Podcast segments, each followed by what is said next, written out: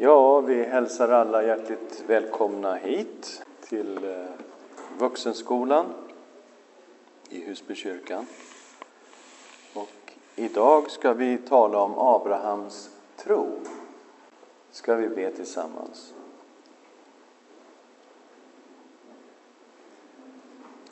Herre, lär oss, vi ber, om trons hemligheter.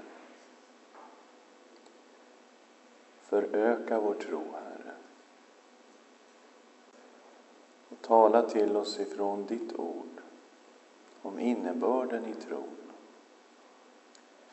I Jesu namn. Amen.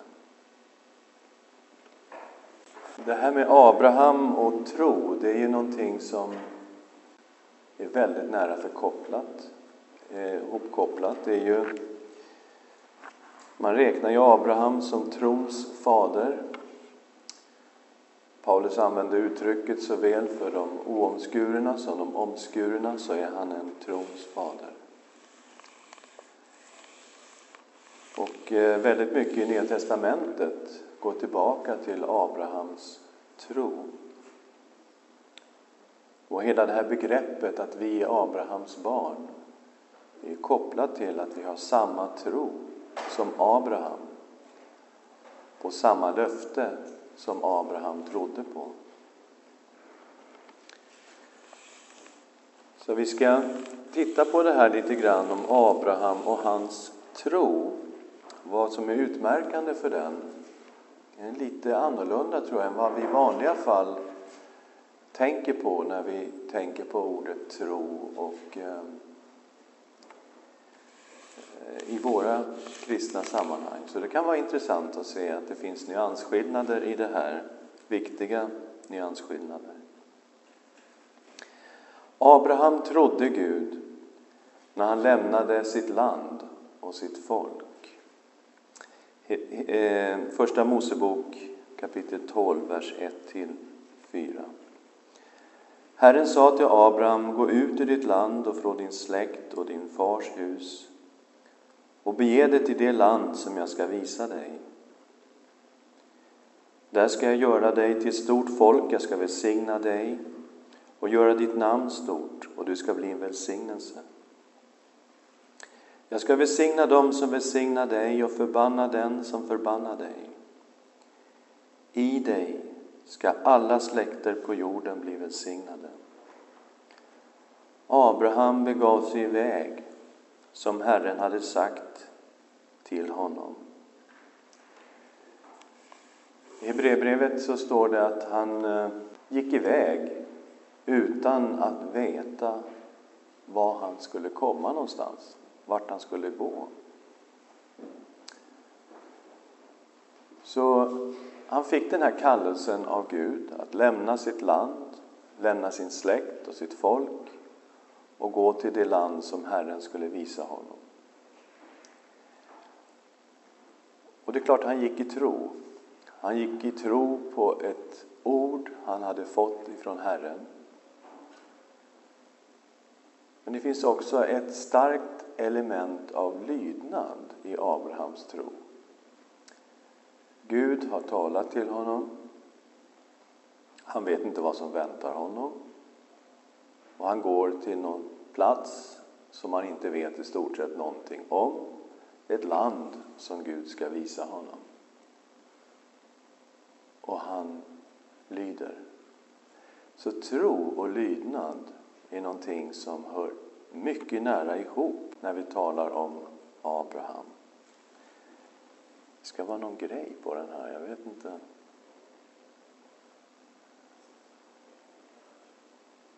Ja, jag måste vara försiktig så inte för nära. Det exploderar i era öron annars. Abraham trodde på Gud när Gud lovade honom att han skulle få oräkneliga barn. Han var en gammal man och han hade inga barn. Och hans fru Sara kunde inte få barn som det verkade. Och ändå hade Gud lovat honom att han skulle bli ett stort folk. Och han nämner det här inför Gud. Jag har inga barn. Och då talar Herren till honom i kapitel 15 och vers 5 och 6. Sedan förde han ut honom och sa Se upp mot himlen och räkna stjärnorna om du kan räkna dem. Och han sa till honom Så ska din avkomma bli. Och Abraham trodde på Herren och han räknade honom det till rättfärdighet. Så han var gammal, hade inga barn, men Gud sa du kommer få så många barn, du kommer inte kunna räkna dem. Titta på stjärnorna, försök att räkna dem. Och vi som har varit i Mellanöstern har sett de här stjärnhimlarna där det är så torrt i ökenområdena. Vi vet ju att man ser ju horisonten, alltså stjärnorna ända ner i horisonten. Från horisont till horisont är det bara fullt med stjärnor. Och så Vintergatan då. Och så sätt igång och räkna. Nej, det går ju inte. Va? Det är totalt omöjligt. Och Abraham trodde på Gud och det räknades honom till rättfärdighet. Men hur skulle han få den här sonen? Ja, vi vet att Sara hade ett förslag som kanske inte var det allra smartaste. Som gick ut på att hennes tjänstekvinna Hagar skulle vara med Abraham och så skulle Sara få en son genom Hagar. Och så föddes Ismael. Det var kanske inte det bästa av alla lösningar. För Gud hade en helt annan tanke. I sjuttonde kapitlet så talar Gud om det omöjliga. Abraham var 99 år gammal. Sara var 90 år gammal. Och Gud ändrade Abrahams namn från Abram till Abraham. Sa du ska bli en fader till många folk. Han ändrade Saras namn från Sarai till Sara. Hon ska bli en förstinna. Och så börjar Gud säga att Sara ska få en son. Abraham han var ju väldigt nöjd med Ismael. Han hade ingen tanke på att han skulle få en annan son. Han var glad och tacksam över Ismael. Men eh, Gud hade en annan tanke. Och vi läser i Första Mosebok 17, vers 18 till 27. Och Abraham sa till Gud, låt bara Ismael få leva inför dig. Men Gud sa, nej, din hustru Sara ska föda en son åt dig. Och du ska ge honom namnet Isak. Jag ska upprätta mitt förbund med honom som ett evigt förbund med hans avkomma efter honom. Men också i fråga om Ismael har jag hört din bön. Jag ska välsigna honom och göra honom fruktsam och föröka honom mycket. Han ska bli fader till tolv hövdingar och jag ska göra honom till ett stort folk. Men mitt förbund ska jag upprätta med Isak, honom som Sara ska föda åt dig vid denna tid nästa år. När Gud hade talat färdigt med Abraham for han upp ifrån honom. Samma dag tog Abraham sin son Ismael och alla som var födda i hans hus och alla som var köpta för pengar, alla av manligt kön bland hans husfolk och skar bort deras förhud så som Gud hade sagt till honom. Abraham var 99 år när han blev omskuren och hans son Ismael var 13 år när han blev omskuren. På samma dag blev Abraham och hans son Ismael omskurna. Och alla männen i hans hus, både de som var födda i huset och de som var köpta för pengar från främmande folk, blev omskurna tillsammans med honom. Ett omöjligt löfte.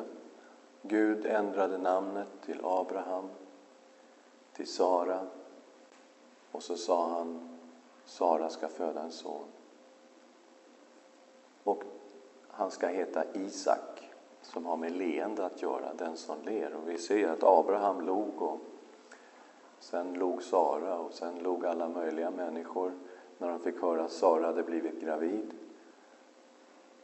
Hans namn var ett leende, Isak. Men Abraham gör precis så som Gud har sagt. Samma dag. Jag tänker, jag vet inte hur det här ska ske. Jag menar, vadå? Det här är ju omöjligt. Men Gud har sagt detta. Och i tro så handlar han precis så som Gud har sagt. Tecknet på förbundet som Gud har gjort med Abraham var omskärelsen. Och samma dag så lyder han Gud. Så tron som Abraham har och lydnaden går ihop. Den här tron skulle prövas till det yttersta. Vi har en situation framför oss som eh, jag tror alla människor som läser den ryggar tillbaka i någon mening. Första Mosebok 22. Vi läser vers 1 till 14. En tid därefter satte Gud Abraham på prov. Han sa till honom Abraham. Han svarade ja, här är jag. Då sa han, tag din son Isak, din enda son som du älskar, och gå till Moria land och offra honom där som brännoffer på ett berg som jag ska visa dig. Tidigt nästa morgon sadlade Abraham sin åsna, tog med sig två av sina tjänare och sin son Isak. Sedan han huggit ved till brännoffer gav han sig iväg mot den plats som Gud hade sagt åt honom att gå till. När Abraham på tredje dagen lyfte blicken fick han se platsen på avstånd. Han sa då till sina tjänare, stanna här med åsnan. Jag och pojken går dit bort för att tillbe och sedan kommer vi tillbaka till er. Abraham tog veden till brännoffret och lade den på sin son Isak men själv tog han elden och kniven. De, de gick båda tillsammans. Isak sa till sin far Abraham, Far, han svarade, ja min son.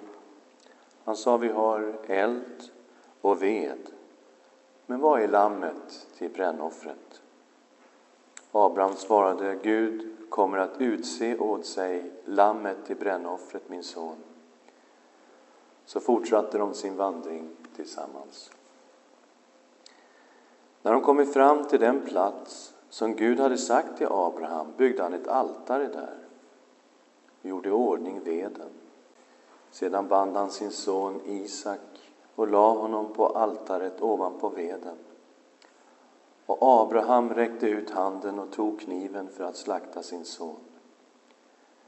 Då ropade Herrens ängel till honom från himlen. Abraham, Abraham. Han svarade, här är jag.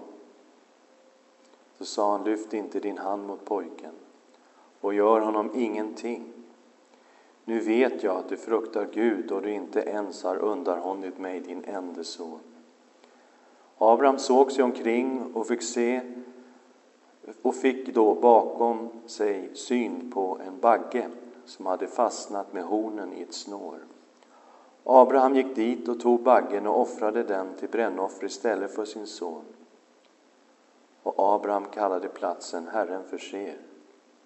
Idag säger man berget där Herren förser. Ja, vad har ni för tankar kring en sån här bibeltext? Det är oerhört, ja faktiskt omöjligt att sätta sig själv in i den här situationen och tänka sig att det här skulle vara möjligt. Nu var det i och för sig möjligt på den tid när Abraham levde. Man offrade alltså barn till de kananeiska gudarna. Molok är en sån gudom som är nämnd i Bibeln. Att det står att de lät barn gå genom eld. Alltså offrade sina barn till guden Molok. Och det innebar ju att Abraham kände till ett antal personer som hade offrat sina barn, eller åtminstone ett barn, till den här avguden. Han kunde liksom namnge personer som han själv kände, som hade gjort det här. Så det var en, en, en kultur där det här förekom. Vi vet också sen i Bibeln att barnaoffer är förbjudna för Israel att befatta sig med. Och även om det här sen i avguderiet fortsatte ibland i Israel, att de tog efter de kananeiska sederna. Och eh, så var det någonting som, som Gud till slut utrotade ur Israel. Eh, slutligen faktiskt i Josias reform, vilket är ganska långt bort. Så att det här var ett problem som fanns i landet bland de kananeiska folken. Men ändå, oavsett hur man ser på det här, så är det en omöjlig situation. Abraham uppmanas att offra löftets son. Ismael har fått lämna familjen. Ismael och Hagar har blivit ivägkörda ifrån familjen. Och den enda son som Abraham har kvar är Isak. Och det var om Isak som Gud sa att det är genom honom som folket ska komma, som ska uppkallas efter Abraham. Det är genom Isak som löftena ska gå vidare, de löften som Gud hade gett. Det här är löftets son, han som föddes genom ett löfte och den genom vilken de löften som Gud hade gett Abraham skulle gå vidare. Och Gud säger till Abraham att offra den enda sonen som han har kvar. Det är en otrolig situation. En tid därefter satte Gud Abraham på prov. Han sa till honom, Abraham, han svarade, ja, här är jag. Då sa han, ta din son Isak, din enda son, som du älskar och gå till Moria land och offra honom där som brännoffer på ett berg som jag ska visa dig. Din enda son, den som du älskar, den som jag har talat om innan han föddes, den genom vilken löftena ska gå vidare, den genom vilken du ska få barn så många som stjärnorna på himlen. Ta honom och offra honom i Moria berg. Och Moria betyder den plats där Herren uppenbarar sig. Identifierat med Tempelberget i Jerusalem. Tre dagsresor tog det för Abraham att komma dit. Och vad vi ser här hos Abraham är lydnad. En ofattbar lydnad. Vers 3. Tidigt nästa morgon. Så fort det överhuvudtaget var möjligt sadlade Abraham sin åsna och tog med sig två av sina tjänare och sin son Isak sedan han huggit ved till brännoffer gav han sig iväg mot den plats som Gud hade sagt åt honom att gå till. lydnad. Vers 9 och 10. När de kommit fram till den plats Gud hade sagt till Abraham byggde han ett altare där och gjorde i ordning veden. Sedan band han sin son Isak och la honom på altaret ovanpå veden. Och Abraham räckte ut handen och tog kniven för att slakta sin son. Alltså hans lydnad för vad Gud hade sagt var total, kan man säga. Total. Abrahams tro, finns den i det här? Ja, titta på vers 5. Sedan sa han till sina tjänare, stanna här med åsnan Jag och pojken går dit bort för att tillbe och sedan kommer vi tillbaka till er. Kan ni ana att det finns någon tro här? Var finns tron? Vi ska komma tillbaka. Abraham har ingen aning, tror jag, om hur det här ska gå till. Men han vet att Gud har talat om Isak innan han föddes. Att han är född på ett fullständigt mirakulöst sätt, långt borta från vad som var mänskligt möjligt när Sara födde honom. Han har talat löftesord om den här pojken. Han vet inte hur det här ska gå till. Jag tror inte han har blekaste. Men han talar i tro. Han talar i tro. Vi ska komma tillbaka. Vers 8. Efter att Isak har frågat honom, okej, okay, här har vi veden, här är elden, men var, var är lammet? Abraham svarade, Gud kommer att utse åt sig lammet till brännoffer, min son. Så fortsatte de sin vandring tillsammans. Alltså någonstans i Abraham så tror han att Gud har en lösning på det här.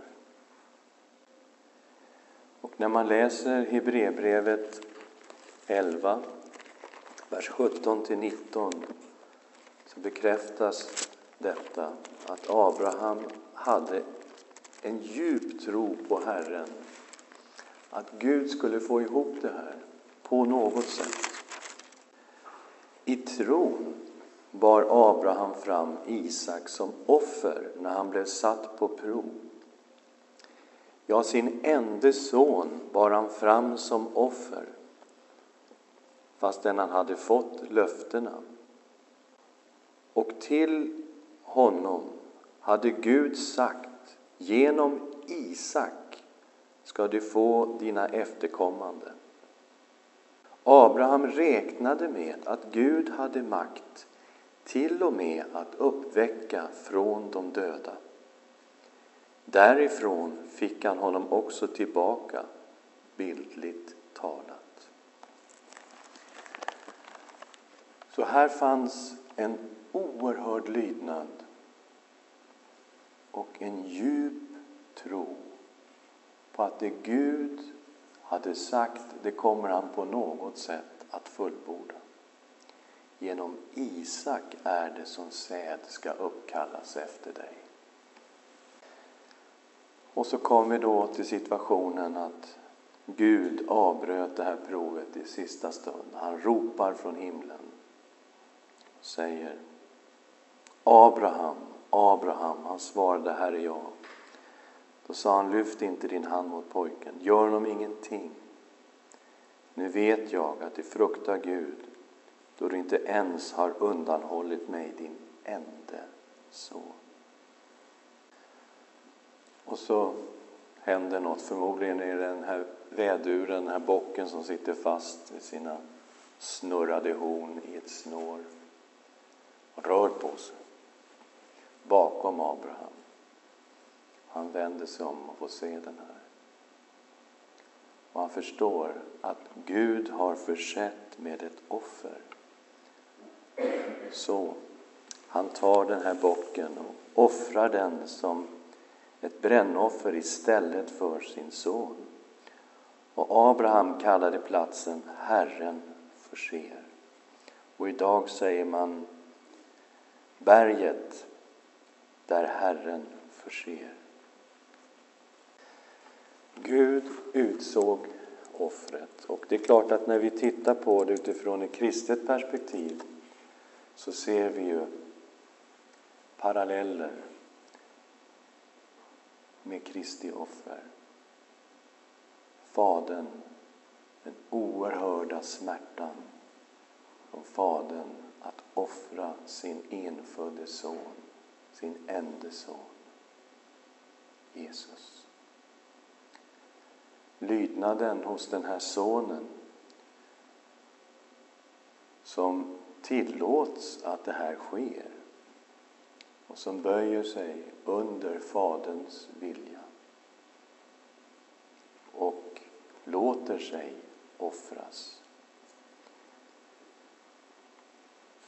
Symptomatiskt fick Isak också bära på veden på väg upp till altaret som Kristus bar sitt kors på väg ut till offerplatsen. Märkligt att det här skulle ske i Jerusalem. Märkligt att det skulle ske på den plats som kallas för Tempelberget. Men Gud på något sätt skickade Abraham tre dagar iväg till den här platsen. En plats där Herren uppenbarar sig, Moria. Och där skulle offret ske.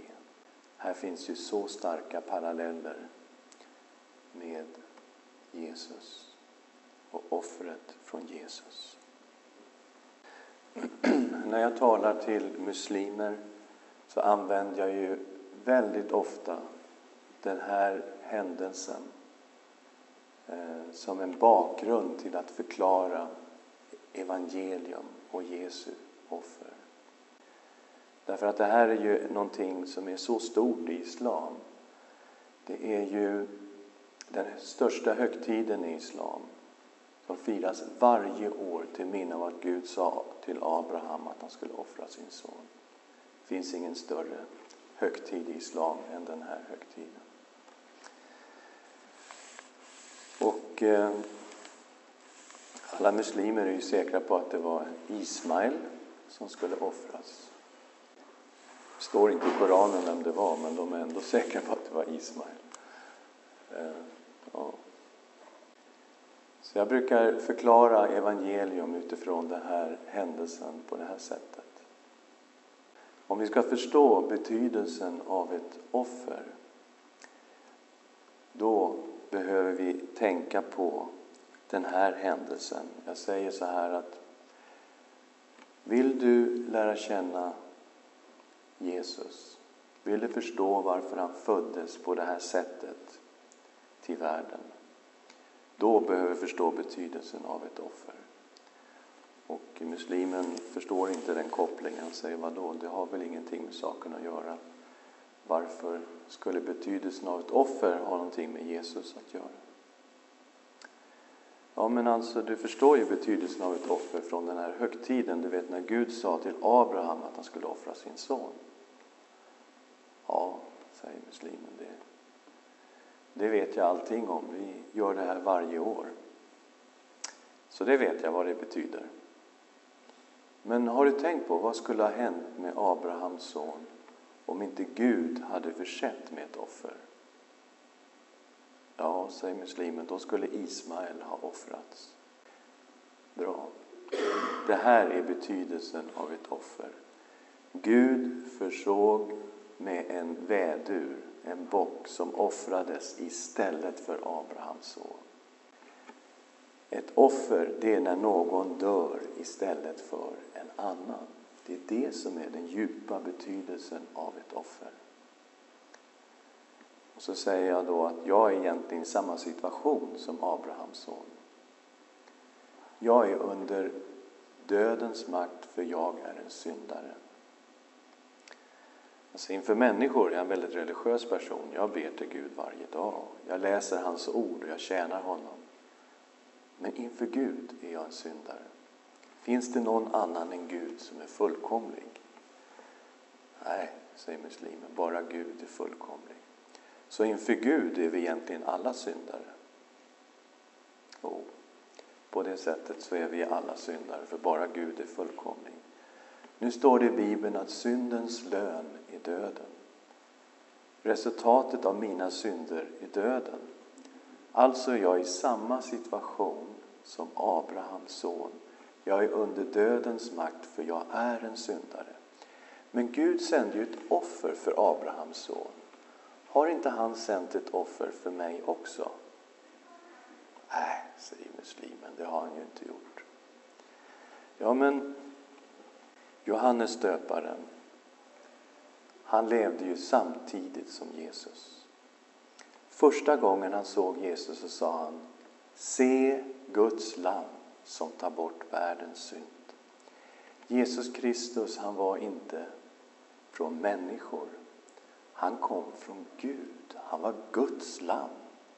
Det var Guds ande som täckte över Maria. Hon blev gravid och så födde hon fram Jesus. Han var ren, han var fullkomlig. Han hade ingen synd. Men han var Guds lam som kom till världen för att ta bort alla människors synd. Och det gjorde han han gav sitt liv i döden. Han uppstod från de döda. Han får levande till himlen och en dag ska han komma tillbaka. Vet du, jag är i samma situation som Abrahams son. Jag är under dödens makt för jag är en syndare. Men det finns ett offer för mig och för dig, för alla människor. Det är Jesus Kristus, Guds lam. Och så använder jag just den här situationen för att berätta om betydelsen av ett offer som är så tydligt inlagt i den här berättelsen. Någon dör istället för en annan. Det är offrets betydelse. Här ser vi någonting som teologiskt inte är riktigt enkelt men som är ändå väldigt viktigt. Guds löfte på grund av Abrahams tro och lydnad. Alltså vi tänker oss då, Gud talar ju till Abraham redan när han var i Ur i Kaldén, någonstans i södra Irak och gav honom jättestarka löften på vad han skulle göra genom honom. Och det verkar inte som hans tro var någon sorts villkor för de här löftena. Ändå, när vi kommer hit där hans tro och lydnad har prövats till det yttersta, så upprepar Gud löftena. Han säger i Första Mosebok 22, vers 15-18. Herrens ängel ropade än en gång till Abraham från himlen. Jag svär vid mig själv, säger Herren. Eftersom du har gjort detta och inte undanhållit mig din ende son ska jag rikligen välsigna dig och, dina efter, och göra dina efterkommande talrika som stjärnorna på himlen och som sanden på havets strand. Och din avkomma ska inta sina fienders portar. I din avkomma ska alla jordens folk bli välsignade därför att du lyssnade till min röst. Ja, hur ska vi förstå det här? Ja, Gud har ett helt annat perspektiv på människors liv än vad vi har. När Gud talar till oss så ser han vad vi är för någonting när vi är 99 år gamla, om vi blev så gamla. Han har koll på läget. Han visste att av Abraham skulle det bli en trosmänniska. En människa som skulle lita på Gud till det yttersta. En människa som skulle lyda Gud till det yttersta. Det här visste Gud när han talade första gången till honom och gav de här fantastiska löftena. Det står här att Gud lovar vid sig själv. Jag svär vid mig själv, säger Herren. Det finns ju ingen högre makt, auktoritet i universum än Gud själv. Och han lovar vid sig själv. Det här, det ska jag göra. Eftersom du har gjort detta, eftersom du inte har undanhållit mig din enda son, kommer jag rikligen välsigna dig. Man ser i slutet av Abrahams liv, 24 och 1. Abraham var nu gammal och hade nått hög ålder och Herren hade välsignat honom i allt. Inte så dumt. Inte så dumt att få leva ett sånt liv. Och I slutet av ditt liv så står det där. Och Herren hade välsignat dig i allt. Han ska rikligen välsigna dig. Du ska få barn, Abraham. Det lovade han. Som stjärnorna på himlen. Kan du räkna dem? Nej. Som sanden på havsstranden. Kan du räkna dem? Nej. Så många barn ska du få. Och vi vet ju genom nya förbundet att alla vi som sitter här, troende i Jesus Kristus, är Abrahams barn. Alla folk över hela världen som har tagit emot Jesus Kristus är Abrahams barn. Går det att räkna dem? Nej, jag vet inte. Jag, jag skulle ha jättesvårt att räkna alla. En oräknelig skara. Och de skulle bli segerrika, de skulle inta sina fienders portar. Och så lovar han, i din avkomma, genom Isak, Abraham, lyssna nu, ska alla jordens folk bli välsignade. Och här kommer det här löftet igen, som sen fördjupas genom skrifterna. Och vi vet att det handlar om Messias. Genom dig, genom din avkomma, i det här ledet som går från Abraham till Isak, till Jakob, till Juda, till David. Härifrån kommer han genom vilken Gud ska välsigna hela världen. Alla folk. Abrahams tro. Jag ska försöka sammanfatta lite grann. När Gud gav sina fantastiska löften till Abraham så visste Gud vad Abraham skulle bli en dag, nämligen trons fader för alla folk. Gud prövade Abrahams tro och lydnad till det yttersta när han gav honom befallning om löftets son, om att löftets son Isak skulle offras. Abraham handlade i tro och lydnad mot allt förnuft och till och med mot Guds löften angående Isak. Vi är Abrahams barn därför att vi har samma tro som Abraham. Hans tro var en tro som kännetecknades av lydnad för Gud och hans ord. Och det är det här som jag tycker är väldigt viktig aspekt på Abrahams tro som lite grann har dribblats bort i, i den tappning som vi har. Lydnaden. Hör lydnaden så här intimt ihop med att tro på Gud. För Abraham var det nästan synonymt. Att tro på Gud och att lyda Gud. Det är en tanke som jag vill att vi inte bara ska släppa utan faktiskt ta till oss. Vi som har Abrahams tro. Har ni några frågor? Borde ni ha? En av de svåraste texterna i Bibeln. Ja, Annika? Precis. Eh, jag tror att den, den tro och den lydnad som Abraham hade var också på något sätt Isaks. Därför att eh, jag tror inte det här kunde ske om inte han hade litat på Abraham på något sätt och låtit det här ske.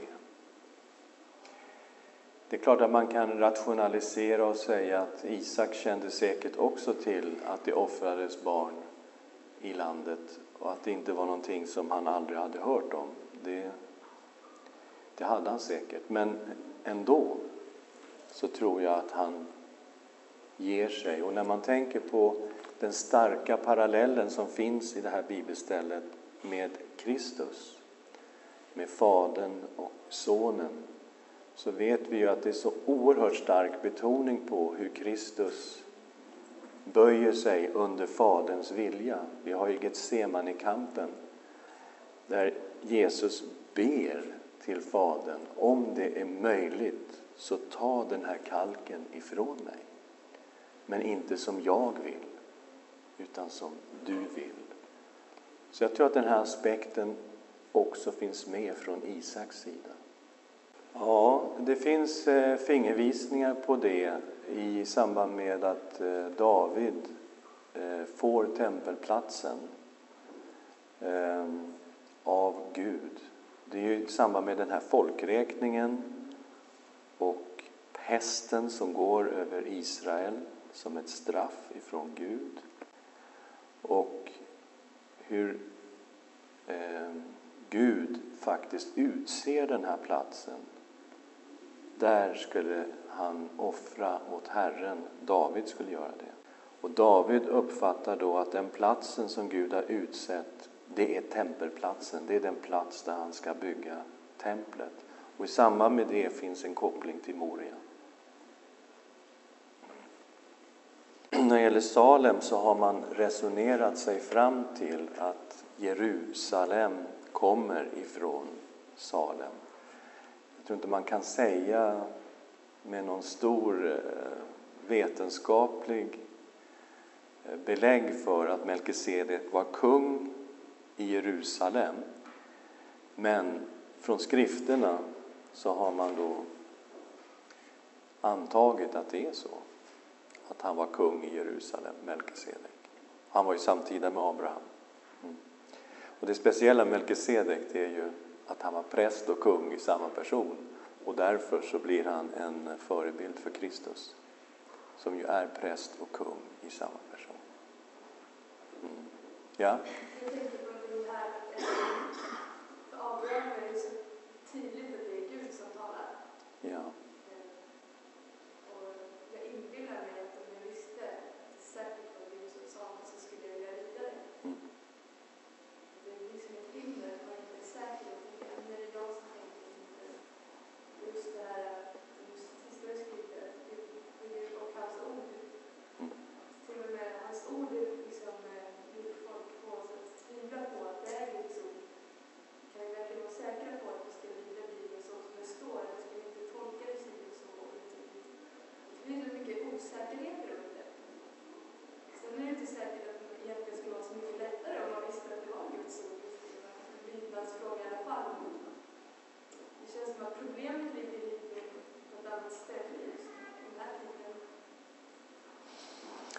jag tror att det är en spänning som vi måste leva med.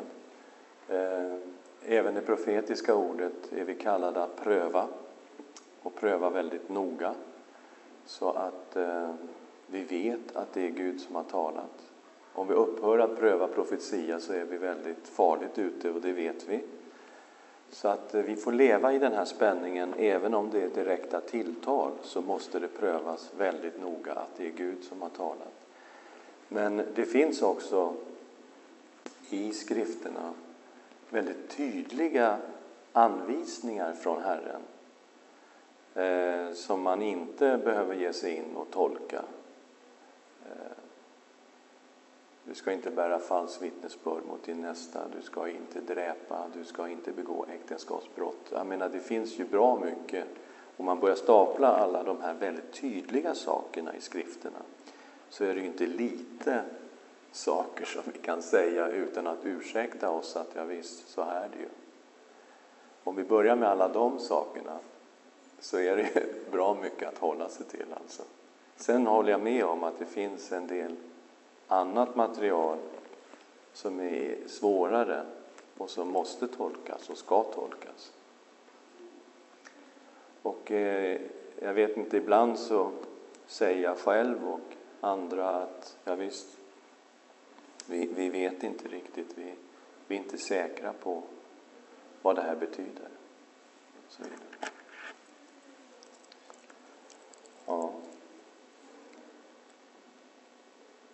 låt samtalet fortsätta. Eh, vi måste sluta här. Ska vi be tillsammans? Herre, vi tackar dig för ditt ord. Och vi tackar dig, Herre, för Abraham och för den tro och den lydnad som kännetecknade hans liv. Vi ber, gode Gud, lär oss att tro på det här sättet. Fördjupa vår tro, föröka vår tro. Och vi ber att det ska finnas just denna lydnad i vår tro. I Jesu namn. Amen.